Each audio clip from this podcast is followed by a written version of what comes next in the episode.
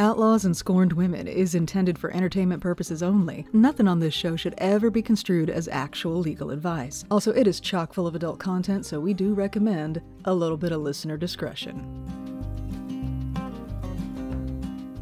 Uh, so anyway, we're probably recording a podcast here, and we should acknowledge that. Oh wait, we started. Yeah, it's Are we on the clock? That's what the clapping was. I didn't. I was not clocking this.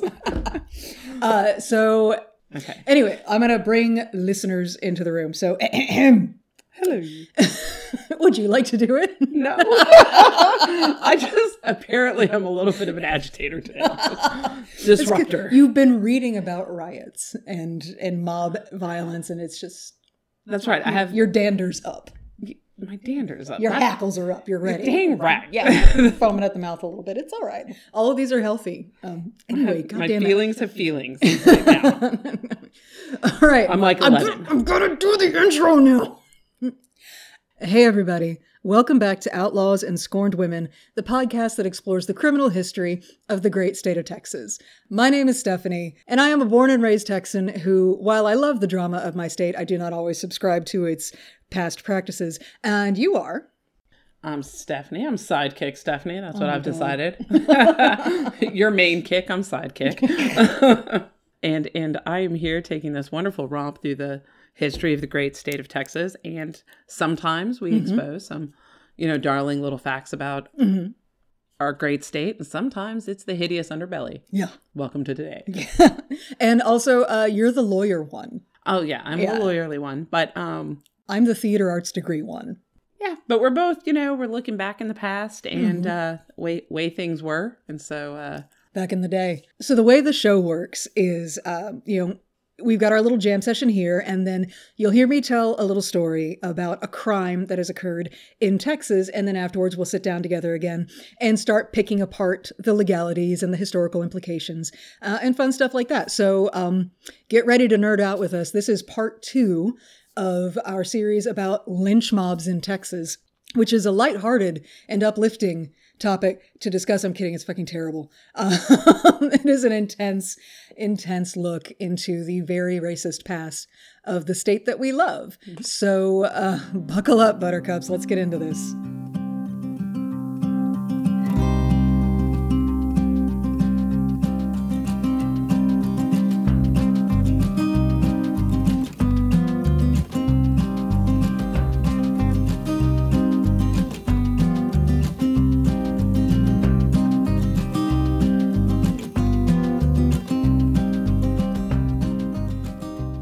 Ever hear about the Sherman Race Riot of 1930?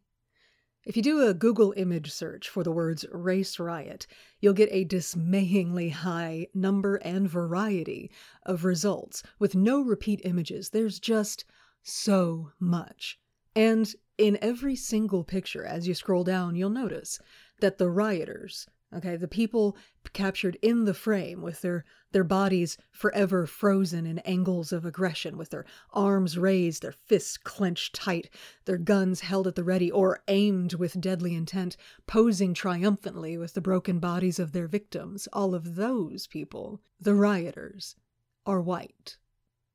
And in those same pictures, every single one, the people running from the rioters, their faces drawn tight with terror or standing still as stone, as if they are fervently praying that the mob's vision is based on movement, their shoulders held at calm, non threatening angles, armored with nothing more than dignity in the face of rabid, insane hatred, or, worst of all, dead. Those folks in these pictures are black. So when I say the Sherman Race Riot of 1930, know that I am talking about a particular kind of event. This wasn't just a lynching. This was the white population of a city crying havoc and letting slip the dogs of racist war for two solid days. In the spring of 1930, Sherman, Texas was like any other southern city in the throes of the Great Depression, struggling and super duper segregated.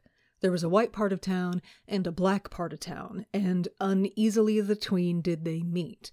The black part of town was centered at the intersection of Branch and Mulberry Streets, and it was nearly entirely self sufficient, with black owned and operated businesses like drugstores and funeral parlors, offices for doctors and dentists and lawyers, even a hotel. You didn't have to step far outside of Sherman for things to get real country real quick. About five miles outside of town, it was all farmland, and that is where a 41 year old black man by the name of George Hughes worked as a farmhand. Now, George had apparently not been paid in a timely manner. It was the Great Depression, after all, and a steady paycheck was about as common as hen's teeth. So on May 3, 1930, George went to the main house of the farm where he worked and demanded his pay. The farmer's wife let George know that her husband was not home. He was up in Sherman, so she couldn't pay George. George left, and, well, this is where we acknowledge that there are several reports from acquaintances of George's that described him as crazy, not right in the head. So later that day, George returned to the farm to demand his wages, and he had a shotgun with him. Now, the farmer was still not at home, so later, when the farmer's wife said that George became so furious about the money that he attacked and raped her, it was entirely her word against his. And in 1930, the accusations of a white woman absolutely outweighed the denials of a black man. George was chased down by her neighbors and arrested by sheriff's deputies. Two days later, a grand jury indicted him for rape. The county attorney looked out his office window, saw a crowd of angry white folks milling about the street, and realized he needed to make this trial happen and happen fast.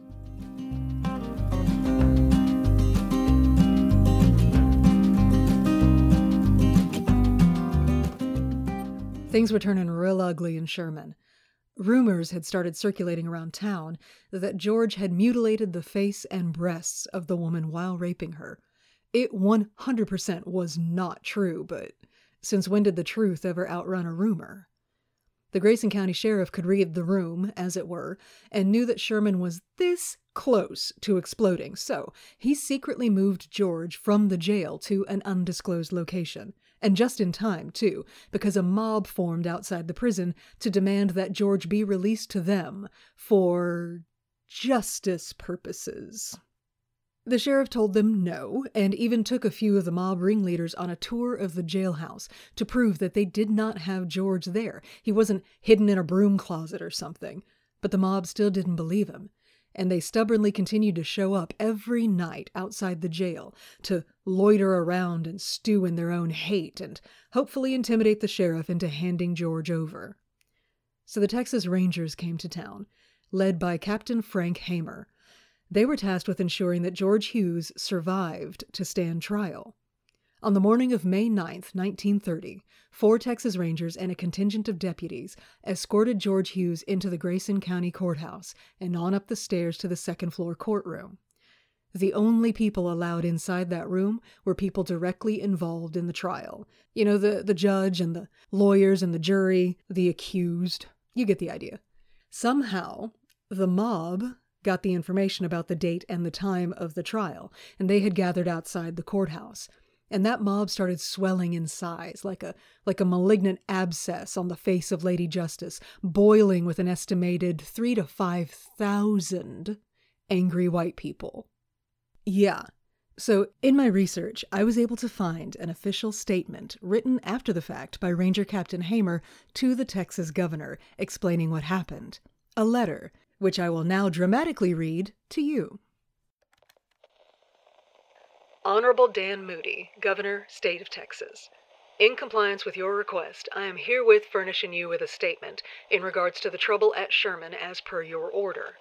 On May 7th, Sergeant Wheatley, Rangers J.E. McCoy, J.W. Aldrich, and myself left Austin at 4:25 p.m. for Sherman, Texas to report to the district judge for duty to be on hand in district court in which George Hughes, Negro, was to be tried for assault on a white woman in Grayson County a few days before. On the morning of the 9th of May, the Negro was brought into the courtroom, the jury was impaneled, the trial proceeded to get under way. It was while the first state witness was on the stand testifying that the crowd made a rush on the district courtroom to get the prisoner, and in their attempt to do so, two double doors opening into the hallway near the district courtroom were broken down. The district judge ordered the prisoner locked up in the district attorney's vault, and then we immediately proceeded to disperse the mob, which we did by the use of our guns without firing and tear gas bombs. The district judge and other officials then decided that a change of venue should be ordered in the case. The crowd made two other attempts to rush the courtroom on the second floor and was beaten back each time. Now, pause. So, this is really happening. It's not just me being all melodramatic. This mob really did rush the courthouse, overwhelm the sheriff and the deputies stationed on the bottom floor, and make a run on the courtroom upstairs. And only being shot at by Texas Rangers stopped them. That's how badly these people wanted to lynch George Hughes, who was, I remind you, in trial at that moment. Also, by the way, by vault, he means the DA's big room size fireproof safe for storing sensitive legal records. That's where George got locked in for his own safety. Okay, back to Captain Hamer. I instructed my men that the next time they rushed the courthouse that I would fire on the mob, but for them to hold their fire until I gave orders to shoot. In a few minutes, the mob attempted to rush the courtroom again, coming up the stairways, and I fired a shotgun loaded with buckshot, wounding two men, so it was reported to us. This stopped the mob. I had heard a number of them say prior to the time that I fired on them that, quote, you can't shoot us, end quote. It never occurred to me what they meant until a newspaper man came upstairs and showed me a message that he said he had received over the AP wires, reading as from the governor, quote, "Protect the Negro if possible, but do not shoot anybody." End quote. I informed him that I had received no such message. However, at this time, this report seemed to have been well circulated among the crowd. I saw the district judge and told him about the report and informed him that I did not believe the governor would issue such orders because we probably could not hold the prisoner if such order was issued. One of the agitators walked to the foot of the stairway and asked me if I was going to give the prisoner up to them. I told him we were not. He says, quote, Well, we are coming up and get him. End quote. I said, quote, Anytime you feel lucky, come on, but when you start up the stairway once more, there's going to be many funerals in Sherman. End quote. For 20 or 30 minutes, things were quiet. Just a reminder this is an official letter from a Texas Ranger captain to the governor. Okay, back to it.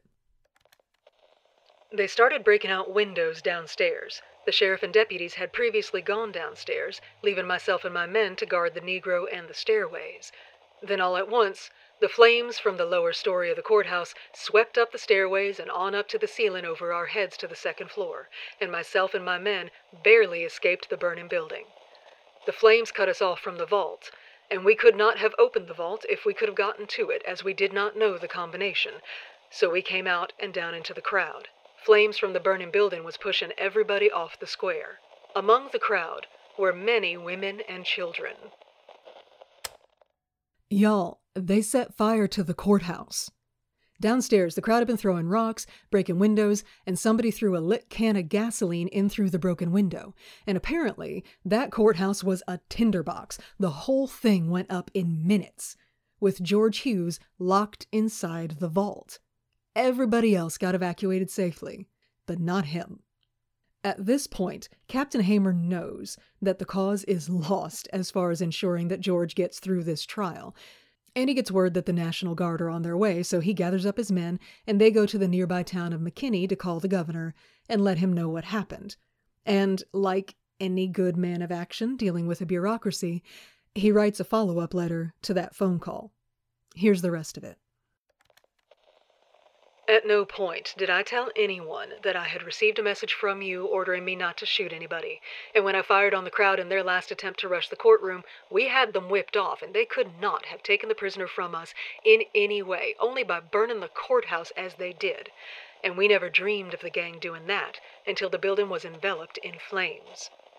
I did not receive while at Sherman any order from you, nor have I ever at any time received an order from you not to shoot in the protection of a prisoner from mob violence. Only one shot was fired, which was all that was necessary to stop them from rushing the courtroom where the prisoner was held. The man that advised me as to the message coming over the wires, I do not know his name, but it will be no trouble to learn his identity. Respectfully submitted, Frank A. Hamer, Captain, State Rangers. So that really happened.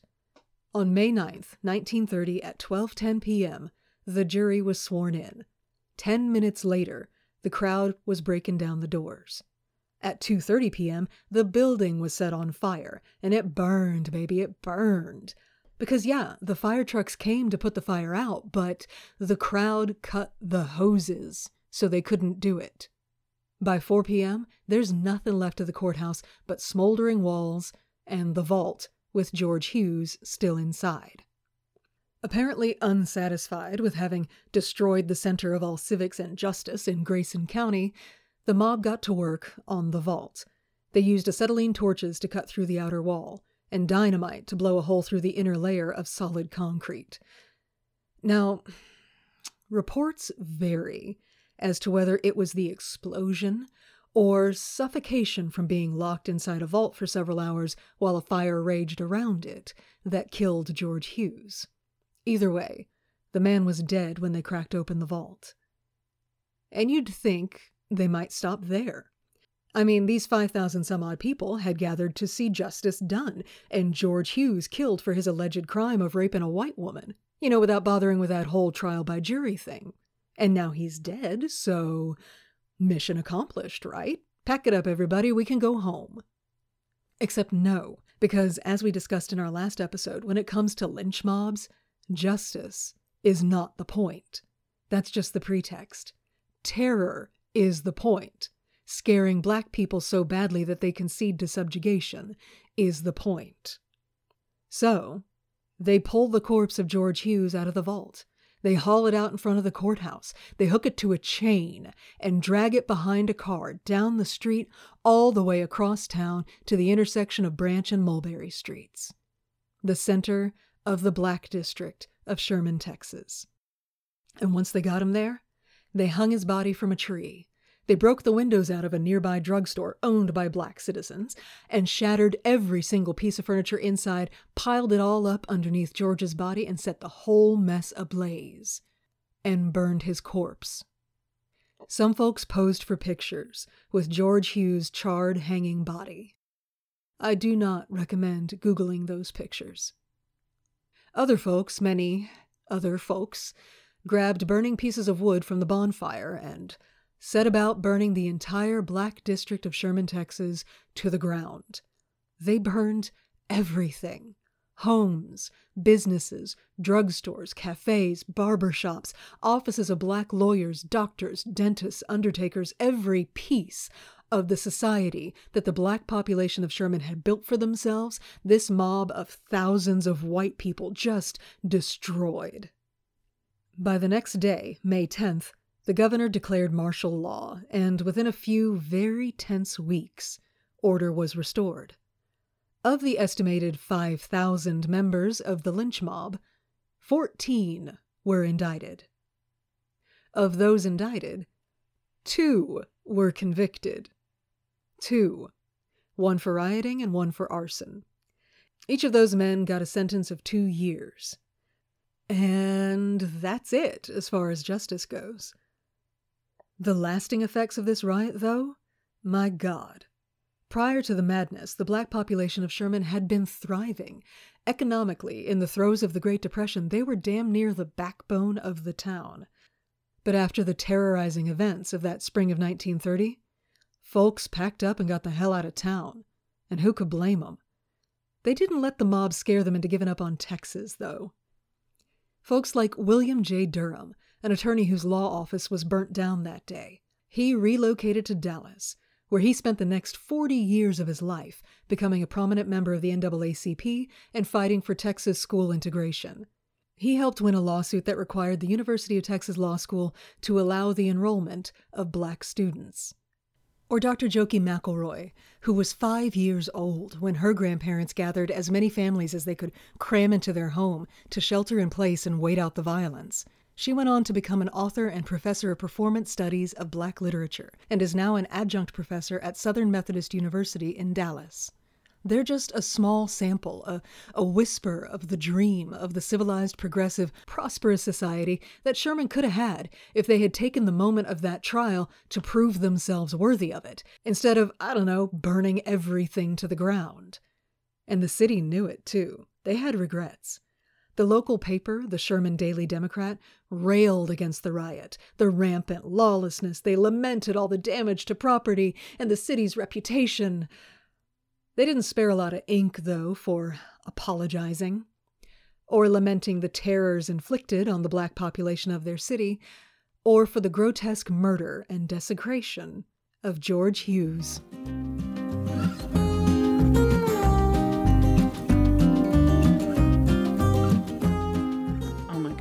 Can you imagine? Like, oh, the city's turned against us. Okay. Oh my god. Yeah. Just horrifying. oh no. Horrifying is the the the big today I learned because like I I oh Oh. I mean we knew it was bad but then then I then I learned more and I was like it's so bad. It's so yeah, bad. like going through this thing, it's like I did find reports that there were like white people in town who were not rioting because not every one of the rioters was from Sherman. right. Like this was one of those coming in on the train to attend the lynching things that you were talking about last time.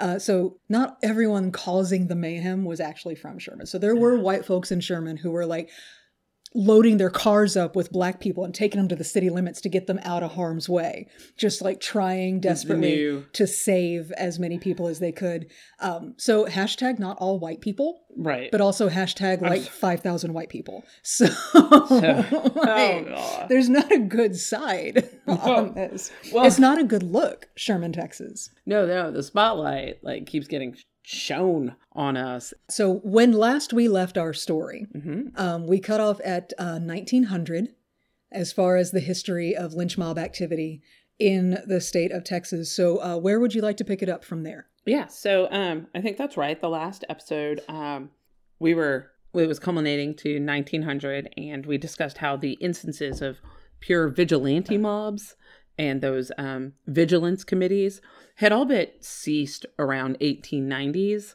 but lynching did become a prominent form of mob violence and was typically related to racial violence, um, seemed to occur with a greater frequency during periods of economic downturn, stress, or uncertainty. Um, and I guess we discussed the underlying rationales that drove a lot of the lynchings. Um, an underlying pretext was uh, either service to justice Mhm. or to race or tradition.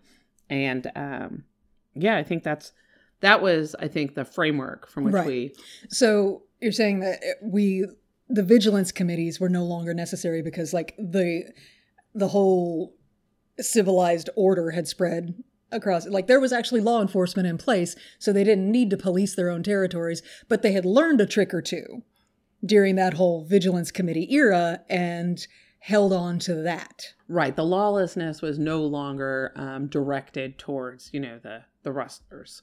It wasn't horse thieves and, uh, you know, um, instances on the frontier. banditos That's as it correct. It it had become this oppressive tool um, to maintain white supremacy in particular areas of Texas.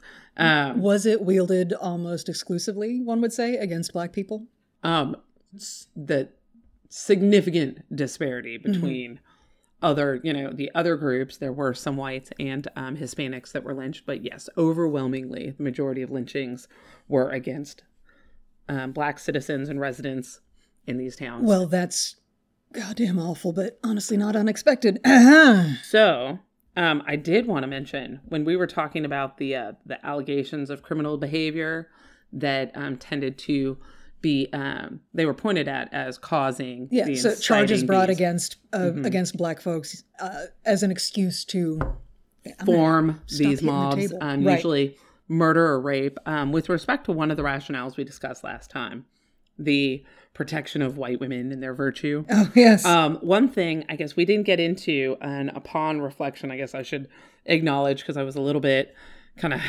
about that rationale was Well, is it's a little hor- horrifying. And Yeah. it's a little it's it is this perfect storm of the sexism and the racism and the misogyny and and the fragile masculinity thing like it's this this nasty ball. I'm making like a ball gesture with my hands. I'm picturing this enormous loogie of hatred built out right. of all of these excuses. That's Um, right. And um, especially in areas where, you know, groups like the KKK were operating, Right. um, this false chivalry, this Mhm. pretense for lynching, um, really kind of was the the violent opposition to the the potential blending in society of you know black and white society. Right. And so, um, you know, I was a little dismissive of that rationale. But then as you're reading, the word miscegenation comes up over and over Miss- again. how's that spelled? It Do you have that in front of you? Yes. Because I saw that word too, and I was like, what the hell is this word? Yeah, yeah. Yeah. And um, it's M I S C E G E N A T I O N. Mis- is it miscegenation? Yes, Okay. Yeah. And um, it comes up in the literature, and it, for those of us, most of us Mm-hmm. who are unfamiliar with it, Right. um, it refers to like the intermixing of the races. And Oh. I'm using quotes.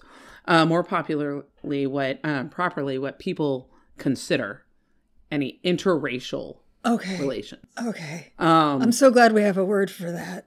right. That doesn't hurt my soul at all. No, right. So And I, s- I'm, I'm sensing a negative connotation. Abs- this, is, this sounds like the kind of fancy ass word that s- wannabe intellectual white supremacists throw around as like a, a way to science up their racism. Right, they're right. Yes, I, I that that occurs as well. And so the reason that kept coming up in context with this idea of protecting white women, I think, is also part of that intersection with um, considering where women's rights were at the time. There is Oh. kind of an objectification of what's going to For, like- happen to our women and what's going to happen to our society when it gets all mixed up. Ugh.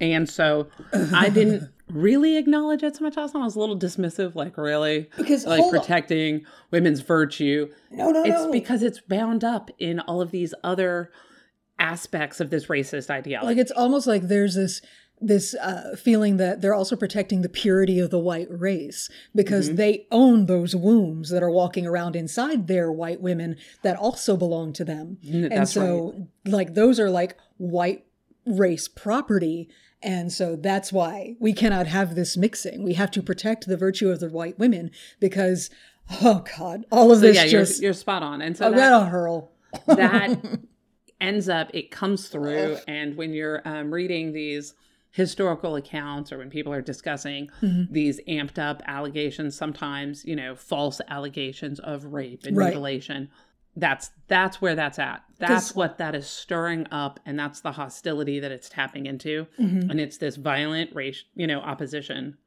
to you know um, like- racial equality and a society where Mhm. we're all just sitting together Yeah, we all, in fact, are just humans on this uh, planet.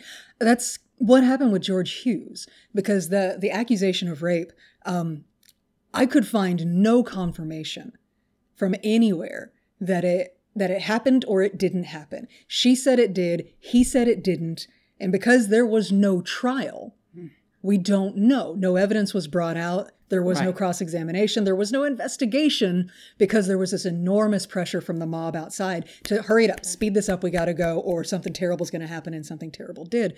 They don't, we don't even know. There's no record of her name or her husband's name. Oh, that was wow. kept completely out of the record.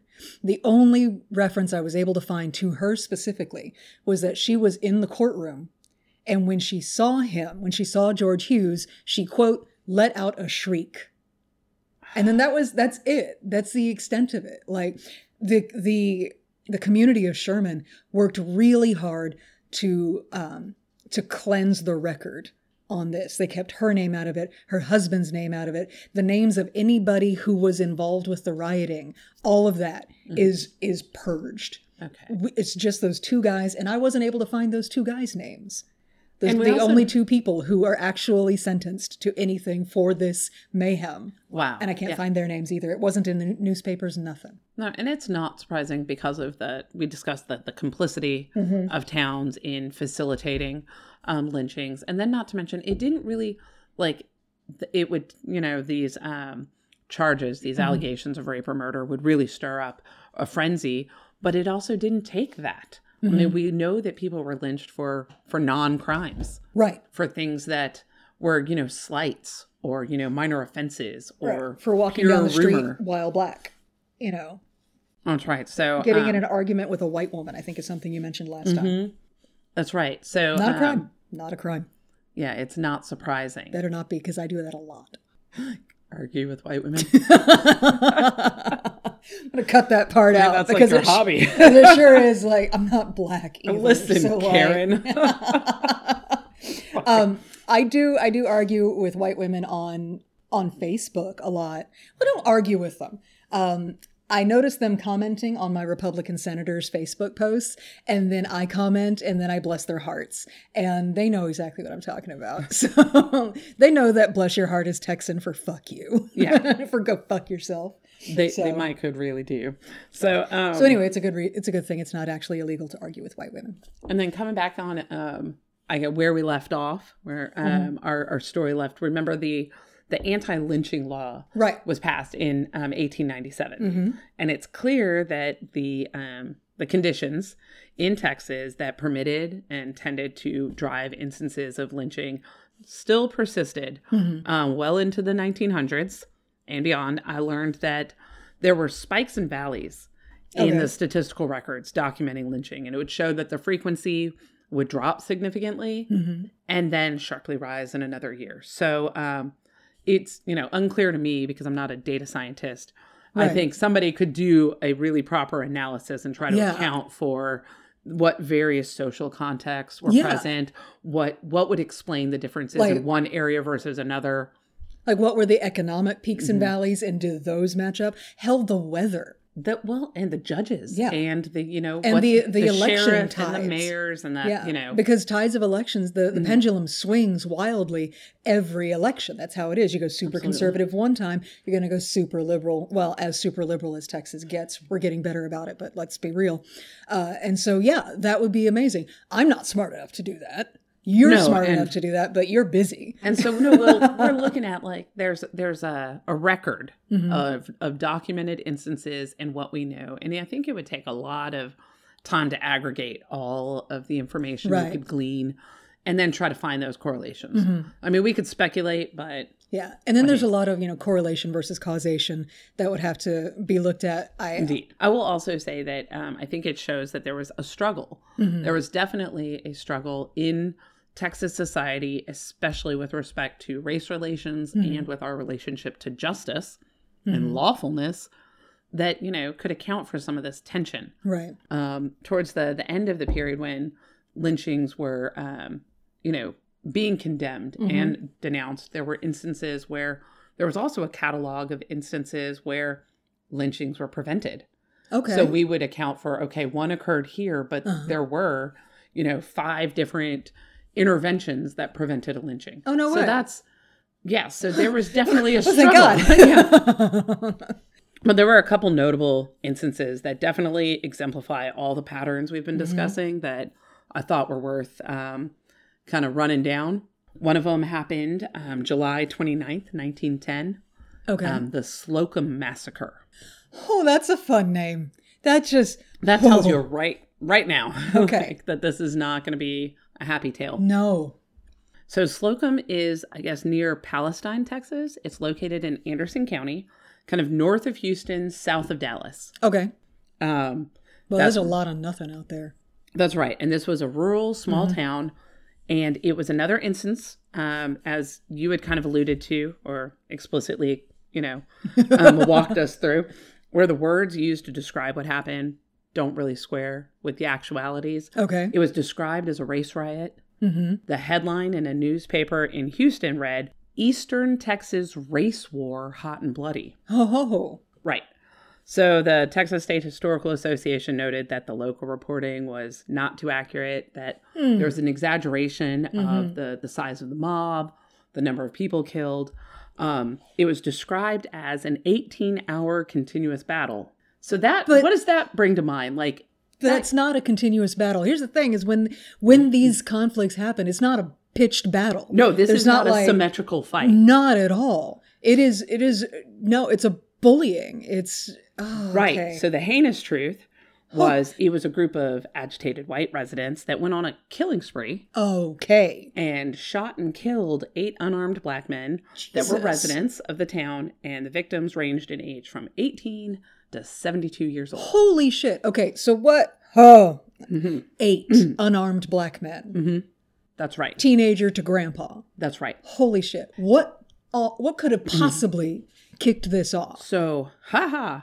Here's the, the the worst part of it. Um, there's no clearly established reason that precipitated this violence. There were speculations What? that it had to do, you know, economic pressures. There was a belief of I mean, it was 1910. I I don't. mean- that wasn't even the Great Depression yet. no, you don't think- know from economic pressure yet, buddy. Sit down. Right, right. Summer is coming. Have Um, several seats.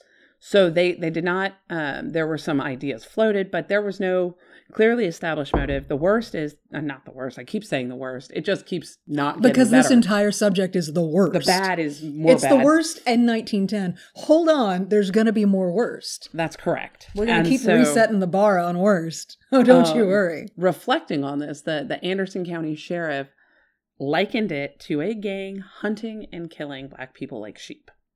So, so you know from from that description, it was just it was a massacre, And, we don't even know why. Well, and it's there's not a we know why. The Right. reason why is because they're screamingly racist.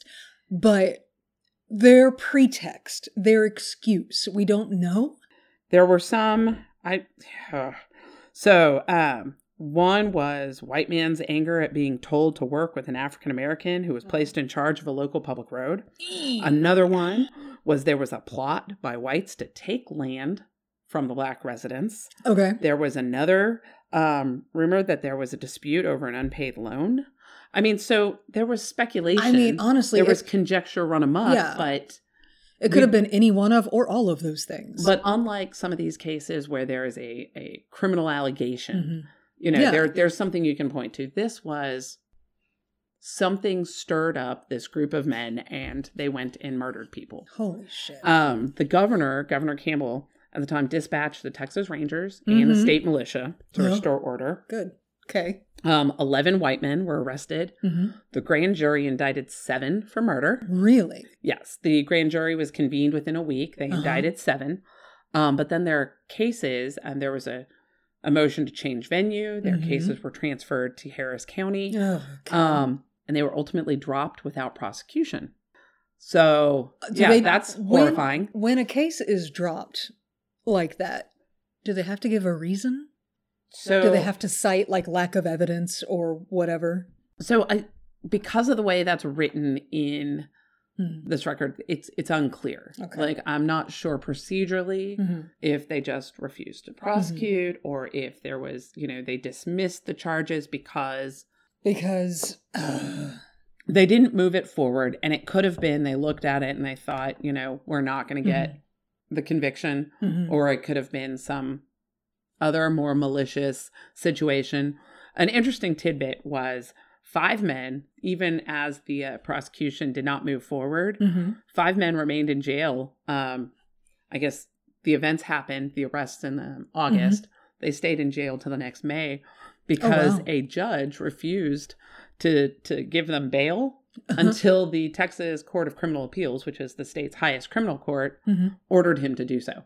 oh, He just no, he just sat on them he just sat on until until somebody until somebody who was the boss of him came over and said, "No, you actually have to let them go." until the state's highest court. Yeah, Okay, by, so by not a even mandate. not even the court above him, but then the court above them. That's right. And so I thought that Who was was that judge? Judge you were- Gardner. Oh, good, you have the name, Judge Gardner. hmm We like And- Judge Gardner.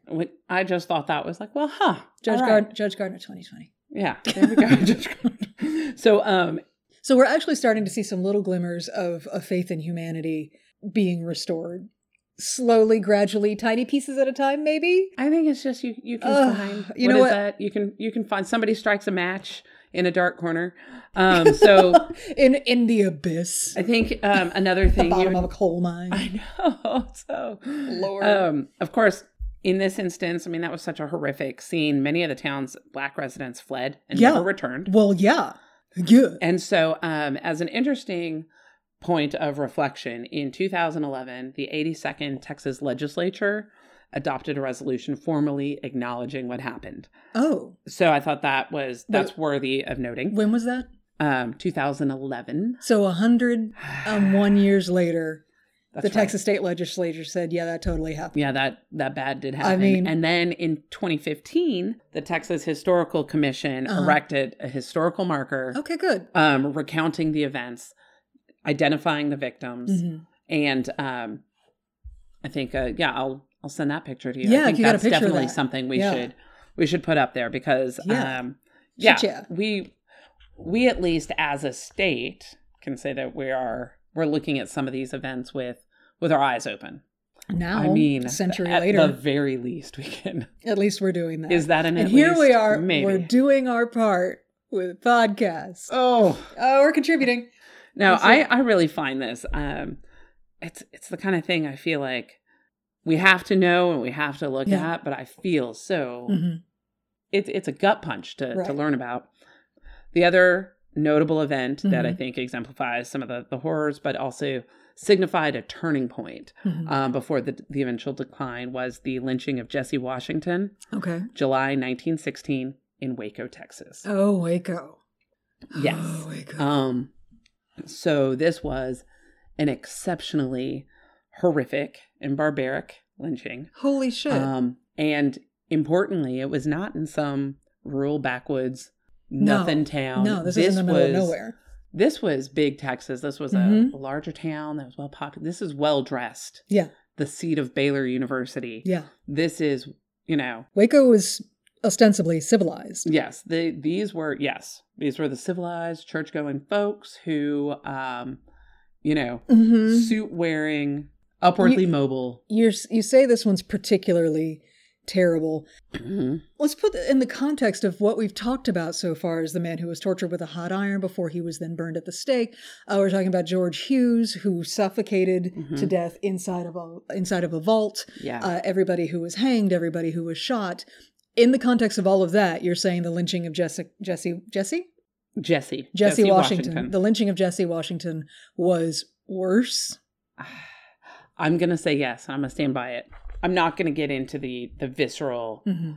because it's just too much. But Right. this was um he was 17.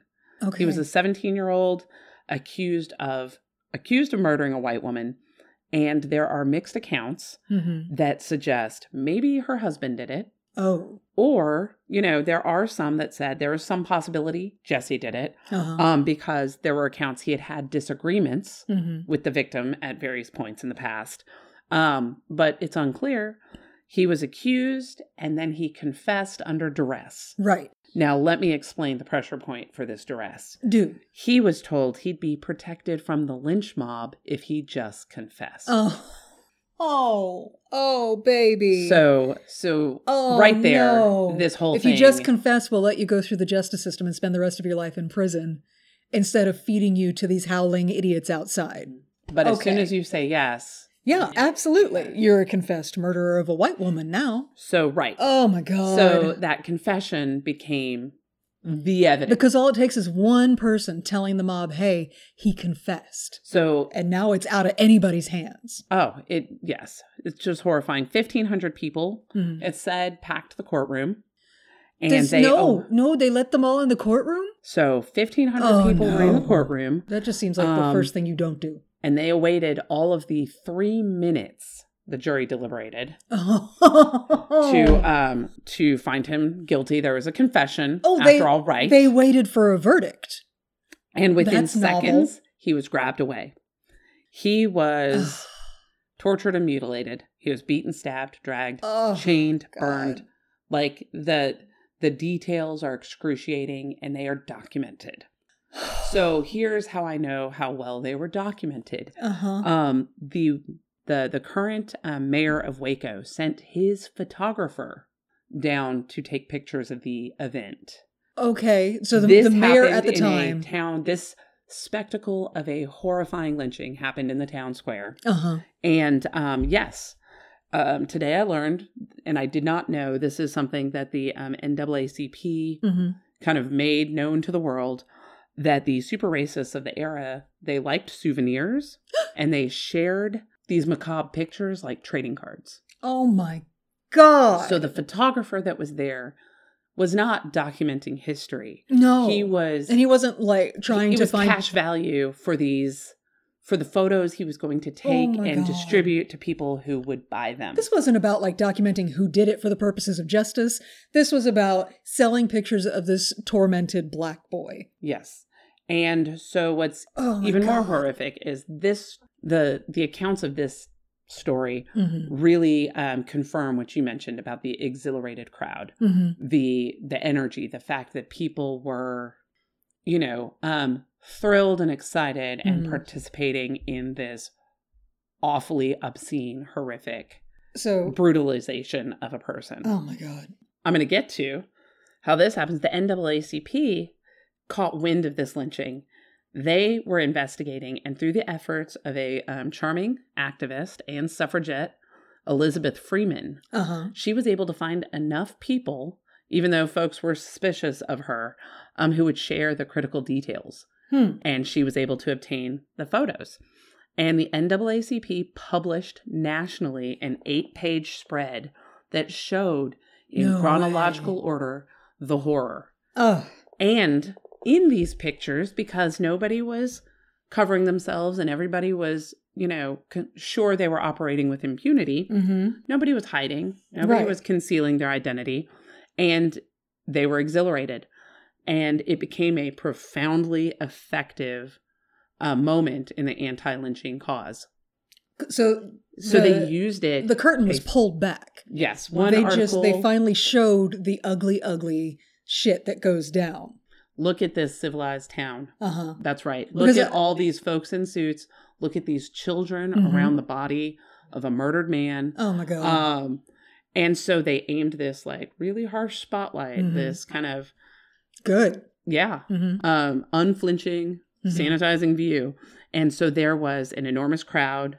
Um, and Freeman is quoted as saying, along with these pictures, I guess she had um, spoken at events because of it, you cannot be satisfied with your lot while your brothers are being deprived of their natural rights. And the fallout and the attention raised by this lynching is Mhm. considered a turning point. Cool. Awesome. Because, right, What's her name again? Elizabeth Freeman. I'm gonna find a picture of this queen. Oh, yeah, there are her pictures. up on the internets That's right. because, uh, bless. I'm assuming she's white. She is. Okay. She was um she was an English born Oh, okay. suffragette. She was an activist here. Mm-hmm. And um she was apparently nervous and scared when Well, yeah. she was called upon to come look into this, but she did. Because that's incredibly dangerous. Yes. It doesn't And matter what people color had you are. figured out Mhm. that she was asking questions. And so people were um I think locally saying don't talk to her. Right. But she was witty and charming hmm and and some people did talk to her and there were clearly folks that wanted Yeah. to let this out. Okay. Good. Good. Um, and so there were editorials everywhere condemning it. Mhm. Um, the, and the New York Times had one particularly poignant um, quote: "In no other land, even pretending to be civilized, could a man be burned to death in the streets of a considerable city." Amid the savage exultation of its inhabitants. oh my god. So, Right? yes. Ugh. So those two I thought were really important to point out. They kind of Mhm. showed Yeah. all of those um, elements hmm of the the you know fake rationales, the underlying Yeah. uh, pretexts, and just the pure violence. And these are six years apart. Mhm. You've got the 1910 Slocum massacre, where there's no clear information. Nobody had any consequences. We don't really know what happened. We just know these men are dead. And then six years later in Waco, Jesse Jesse Washington, and it's super well documented, It's and it well blows the lid off. And um, so there are when we talk about the decline of lynching in Texas, Mhm. there are a lot of factors. Just like there were a lot of factors that allowed it, permitted it to occur. Real quick though, did anybody suffer any consequences for Jesse Washington? Mm, I'm gonna have to. That's gonna have to be subject to check. I wanted to say no because I didn't. Um, I mean, th- my instinct says probably no. Yeah, I don't think they did, and I think um, there were people that could be identified in photos. yeah, I um, just I just googled some pictures, and yeah, faces are clearly visible. so I'll follow up. So I will say that um, so that event Mhm. ended up kind of um, being a turning point, and there was more momentum towards the movement to Mhm. stop lynchings, and it kind of um, over was overlaid with this idea that hey, we have courts and we do Mhm. have a justice system. Right. Yeah. Um, there are a lot of factors to attribute the eventual eventual decline. One of them being the press. Yeah. I mean, as noted here, Mhm. um, the attention and notoriety raised by Jesse Washington's torture and murder Mhm. was a significant moment. And what's really interesting is um, even as others were condemning, other press were writing Mm-hmm. You know, um, in Waco, I think they were like, well, but we also don't appreciate you saying such terrible things about Waco. like, we're a really good town anyway. Like So- I'm sure there are some good things that Waco does, but But what a painful reality. yeah, like I don't care how many attaboys that you've accumulated, that one fuck up's gonna clear the board for you. Oh, that's right. Like just come on now. Exactly. Like you can know somebody a long time, and there's there's that thing Mhm. that's just a bridge too far. And Yeah. you're like, no, we're and, out. and it's I'm done. sorry, but the massive gleeful gathering together of an entire city to torment and destroy a man all the way to death is kind of it's kind of a it's a turnoff. Yeah. I'm not into you anymore, Waco. Sorry. So Austin, Houston, Dallas, Mhm. Galveston, they all eh, were increasingly publishing articles that not only denounced the practice, but started calling for the uh, punishment of lynchers. Nice. So that has to be in and of itself a deterrent. When people Mhm. actually, when the same inhabitants of a place want to see the the mobs Yeah. prosecuted, well, Well- then hey, maybe I should double think this. It turns out that public uh, public disapproval of racism is a really uh, effective way to um, curb the activities of racism.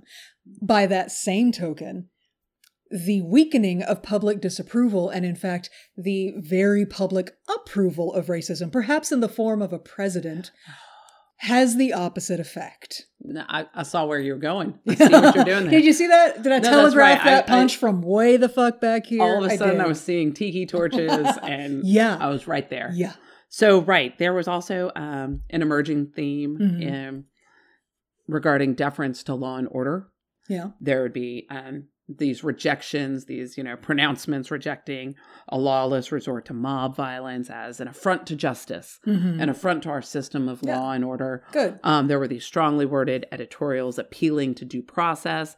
Um, sometimes, however, the same editorial hmm would dismiss the gruesome violence and fact of the death of a person outside the judicial system with some comment like the person may have deserved it based on these allegations but the real violence was what is done to our orderly administration of justice so i so i will say there at the same time we're making this forward progress and there there are these you know kind of hopeful moments man. it's also saturated with the fact that we're stuck in this time Mhm. and place right. where you know garbage thoughts man Um, that's so. That's so Texas. another um, factor Mhm. we can attribute the decline to is intervention by law enforcement Turns Yeah. out when the cops show up yes and they're not helping, that's great. yes when the facilitation of Mhm. these horrible activities ceases it, it has a profound effect the actions of governors Mhm. um, local authorities to prevent lynchings Like we saw um, that with uh, with the George Hughes case in Yes. in 1930. Uh, so you know we're getting a little further down the timeline, uh, but yeah, the the Texas Rangers were deployed before he was even fully indicted. Like they knew this was coming, and I think part of that might be uh, not only just the fact that there's more law enforcement people in Texas, but also communications and vehicles are faster. You could pick up a phone and make a phone call, and some rangers in Austin can hop in a car and drive up to Sherman. They'll be there in a few hours. That's right. You can Yeah. deploy your resources. And I think that's right. Once um, these lynch mobs weren't operating in environments of impunity Mhm. with no resistance, the whole board changes. And so um, another thing that was critical was stopping them in their infancy, like you just mentioned. Mhm. Um, I think we also looked at some of those pictures of crowds and realized, yeah, once there are 10,000 people, it's a lot harder to stop that momentum Mhm. than it would be if you got in there at the very beginning and kept those crowds from forming right. um or tra- uh something that happened that um was in it hold on Come in again. hold on brain Yeah. Okay. So another um, tactic that was increasingly effective was transferring and moving the prisoners Right. more often, um, bringing in the rangers much earlier. Mm-hmm. Um, there was also the formation of societies that were campaigning against it actively. Mm. The Association of Southern Women Against Lynching No became active in several southern Huh. states, especially Texas. no way. Um, yeah, it was indeed started by a native Texan. mm-hmm.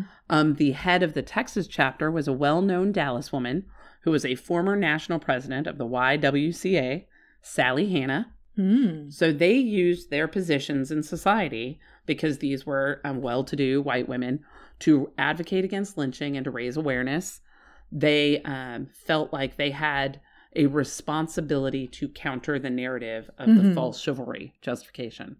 They thought that Huh. was just an excuse to justify murder. Um, When did this start? Do, we Oh. have, do we have a year? I mean, of course we have a year, but did I write it down? No, I did not write it down.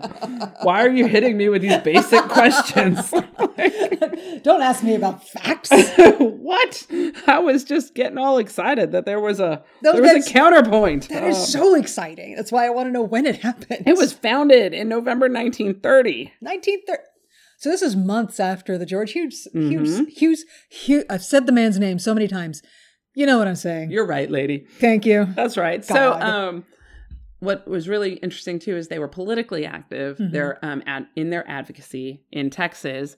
The chapter pressured the, the governor hmm and any governor um, candidates for governor to promise that they are going to use their office to support legislative efforts Huh. to end lynching, to control mobs, to catch and prosecute Yeah. the lynchers.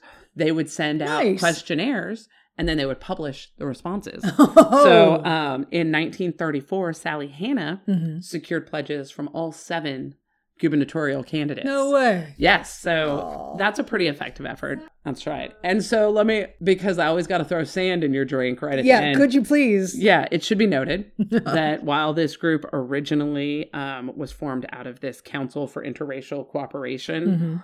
Um, and that was a Protestant group trying to work towards racial harmony, um, the Association of Southern Women Against Lynching um, kind of separated from that group and did not have black members because the group Mm, believed that the only way they could be effective is the only way white women could influence other white women um, and pursue their cause was if they did it, you know, as a less inclusive organization. Uh, okay. And so um, they distanced themselves from the idea of being part of this um, broader interracial cooperative agenda and pursued it as a more narrow um, agenda.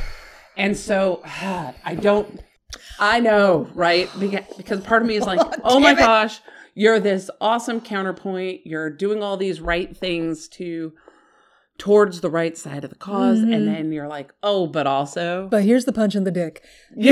We're actually still super racist. or they're so like on that realist pragmatist. Yeah, like it could be Like- either way. They're either still uncomfortable with black people or they know that racist white people aren't going to listen to them if they're associating with black people, if black people are involved in the organization. Right. And so it's like and then Or you have to say, but is that okay? And then you're like, yeah, but we're we're still in this like time where Mhm. this awful stuff is happening. Like Are we just going to take what what, is the tug get? of war? Right. Do you, do you do what you got to do or is this, you know, is it subtly a Mhm. no, we are doing the right thing and we're well to You do know white what? women, but You know what? If the South can take a baby step, at least a step was taken. And I understand that that's setting a bar really low for basic humanity and civilized behavior, but come on, American South, we can do this. Well, and I have to say that you, even though sometimes that um, that change of thinking Mhm. had those misguided elements, at least we're getting to that where there is a change in thinking, right. where there are people that are also no longer too um, afraid to speak out. You know, there Mhm. are these growing masses, and there's this momentum, like, oh, Mhm. hey, we can all kind of together. So, um, yeah, there there were more governors that were active, Mhm. and they're like, oh no, you know, I am opposed and I will send out and we will deploy resources. So that and I will send out and we will deploy resources. So that would be the I mean, the grand least, upshot. at least it's showing an evolution of the situation.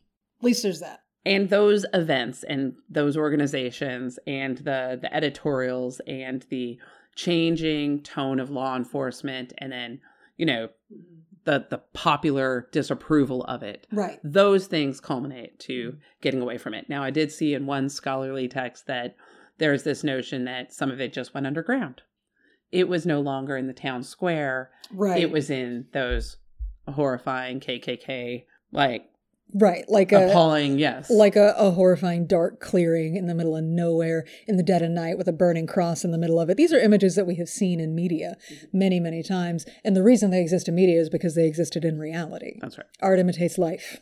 And so the difficulty there is um, so while that point is really easy for me to accept, Mhm. it's also harder to document because so many of those things happened in Right. the dark of night, outside the view of the media, Mhm. not fully documented the way we have some of these um, Right. records of other instances. But at least if, if I mean, I don't, don't want to accept uh, that that is a solution that we just made them uh, we just made them hide it. But that shows steps towards hopefully not doing it. Well, Maybe. absolutely, it shows a, a change, a distaste for hmm for this taking the the law into your own hands and murdering somebody it also changes the tone this was not a, a pageant pretending to you know simulate some sort of justice Right. like you're hiding in a dark corner because you know it is wrong Mhm. wrong wrong Yeah. And so now, uh, because you have hidden in a dark corner, because you knew it was super duper wrong, um, if you get caught, then look at all this evidence that shows that you were not insane at the time. You knew this was wrong. You knew what you were doing was wrong. And hopefully you can actually be prosecuted to the full extent of the law on that. So, as far as marching through the century, is there more? Or have we, as So I, 1930 um, when we stopped progressing? so that towards that was kind of um the turning points as far as like yeah we have a decline now there are still um sporadic there are instances but then um i think 1942 Mm-hmm. there was um such a decline in mob violence that even the association of southern women against lynching Mm-hmm. they formally ended Oh. their their campaign Mission They- accomplished. ish right Okay. right so they um they felt like their initial purposes had been accomplished so i'd say 1942 Mm-hmm. holy moly Mm-hmm. how far into the 1900s are we Right. right Like this has been going on for over a century now. yeah there there were some that were like well maybe we turn our our attention to a federal anti-lynching bill Yeah, wouldn't that be Um, nice? Because it's not just happening in Texas. that's right it was happening in multiple states and and unfortunately um yeah and unfortunately we are not in a post-racial america where We're we really can not. say that kind of violence is impossible and would never ever happen Mhm. Yeah. Okay. is there Wait, is that it? i was like Have we reached just the- feels so dark and sad So, Um, in conclusion, at least there's no longer lynchings in the public square, well which is a really salty, jagged little pill to try and choke down. yeah i think At least we're not doing it in public anymore. No, I think what it is is the reason those horrifying acts are allowed to occur and Mhm. persist is with the implicit approval Mhm. of others, with the um, complicity of law enforcement, the, the institutional structures, Mhm. and the public, Right. right? So that gives all of us a purpose. Yeah. You have to be vigilant Mhm. against it because otherwise it feels like Yeah. it can operate in impunity. And hold other people and you- accountable. That's right. if you see because because especially now um racists are emboldened and even people who don't think they're racist uh suddenly discover that they kind of maybe are like there's there's an emboldening of this kind of uh of, of racial tensions and and all that we're not going to improve our civilization and our society unless we actually act we can't be passive you got to call people out you got to point out racism and say hey that's racism right there You got to look at it. Yeah. It's what is it? All it takes for evil to prevail is the indifference of good men There you go. and women. And women, good good people. Good men, people. women, and all points Good in fellas. between and beyond. It's a spectrum. And ladies. That's Damn it. right. Anyway, No, I I have to say I was stunned and appalled and shocked that this is so close to us. Mm. Like I mean, how many how many grandmas is it? It's you not know, that many. That's what I'm saying. So yeah. um we have come a long way because mm. I my toes curled and I mean I couldn't stomach the idea mm-hmm. of this happening. This seems like something out of some crazy torture porn kind of like movie. But it's right, not. some made up fictitious thing, but then you find out that is real and those events actually happen to real people. Right. And so I feel like we have a responsibility to just honor that it happened and yeah. then do our best to make sure that never happens mm-hmm. again and and this it does continue like uh, my son is in texas history right now and they actually are covering slavery mm-hmm. right now and he was he walked out of school the other day and he sat down in the car and he was like mom did you know about slavery and he was just horrified.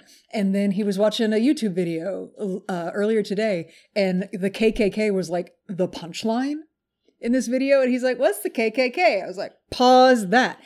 Not a punchline. Yeah. So you remember slavery? Let me just tie that all in together for you. So it stands for those of us who are reproducing uh, to make sure that the next generation is educated. And uh, I was just really reassured that he was just on a visceral, instinctual level horrified by the notion of slavery, let alone the KKK. Like he doesn't even understand. Like he's just he's just blown away that that's a part of the history of his country and his state. And like, yeah, dude, it is.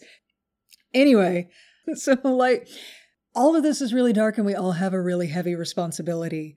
But it's not it doesn't have to be heavy heavy. Like this is mm-hmm. a burden that you carry every single day isn't a burden anymore. That's just like how we move through the world. I think they're reflecting pools, right? You mm-hmm. have to be able to look at them. Mm-hmm. Like some of my, you know, some of our hardest times might be actually acknowledging what we're like and who yeah. we are. Mm-hmm. Well, this is what our state is like and who we are, and yeah. all the great stuff we have, and all mm-hmm. of the really incredible adventurer spirited, you know, mm-hmm. frontier tales that get us excited. Well, yes, but we also have to honor that at the yeah. same time and in some of the same places, there were some ugly things too. And some of the same people. Some of our heroes were also embroiled in nastiness. And that's just that's what I really like about what we're doing is like with this podcast is is getting into uh why Texas is the way that it is, mm-hmm. and like understanding the the darker parts of our history. And i feel like it's it's giving me a, a greater understanding of where i come from mm-hmm. and uh, a greater understanding of what i need to do now as a citizen to be able to help steer my state that i love so much away from that darkness. Mm-hmm. and uh, i do that at the voting booth. I don't know about you. Uh, every single election all elections i get out there and i vote and i all elections matter. No everybody voting needs to. voting with your your wallet and voting in the yeah. booth yeah. I mean, that's absolutely that's how you do. Okay, so would you like to uh, have a little faith in humanity restored? Yes. All right, let us read a review. Somebody uh, left us a lovely review. Oh, that's nice. On the iTunes. Anybody else who would like to who would like to reaffirm our faith in humanity and make our little hearts go pity pat, please leave us a review. We do obsessively read them all, and we will share them uh, here on the show. And so you you will get a shout out, uh, just like uh, football horror uh, said. Um, let's see if I can see the title on this. I can't. Can I turn it? I can't see the title on it. Oh, the the whole the whole title? No, I can't. Drawn in voice with, with all. Oh. Sorry. Anyway, I did the same. Um, I'm sorry, football horror. I can't read the entire title of your review. It says drawn in voice with awe, and I'm going to assume it's because you think we're adorable. Um, I gotta say, this podcast lets us see murders and possibly more on the state of Texas. I'm excited for more. Hashtag Texas. You are absolutely right, football horror. Hashtag Texas indeed. Hashtag Texas. Ba-da-ba-ba-ba. I love I love learning about things, and then sometimes I'm like, oh, oh, I learned about the burden of knowledge. Why can I not unknow this? Right. Uh, what a fun podcast! Hey, I've got an idea. It'll be super fun. You want to research the horrors of our past? Whew! All right, we made it. Thanks for sticking with us for our two part deep dive into Texas lynch mobs. If you're enjoying the show, uh, tell your friends. Hop on over to your favorite podcast platform and subscribe. Uh, leave us a five star rating, a sassy review, whatever floats your boat. If you'd like to talk back at us, we are on all the social medias at OSW Pod Y'all. That's at OSWPODYALL. I particularly recommend Instagram because that's where I'll post a lot of pictures of the people and places involved in our little stories. Also, you can email us at outlawsandscornedwomen at gmail.com. We have a new home on the internet at outlawsandscornedwomen.podbean.com where I'll post links to all of our sources for our research. And I think that's it. So, y'all have a good one, and we'll see you next time.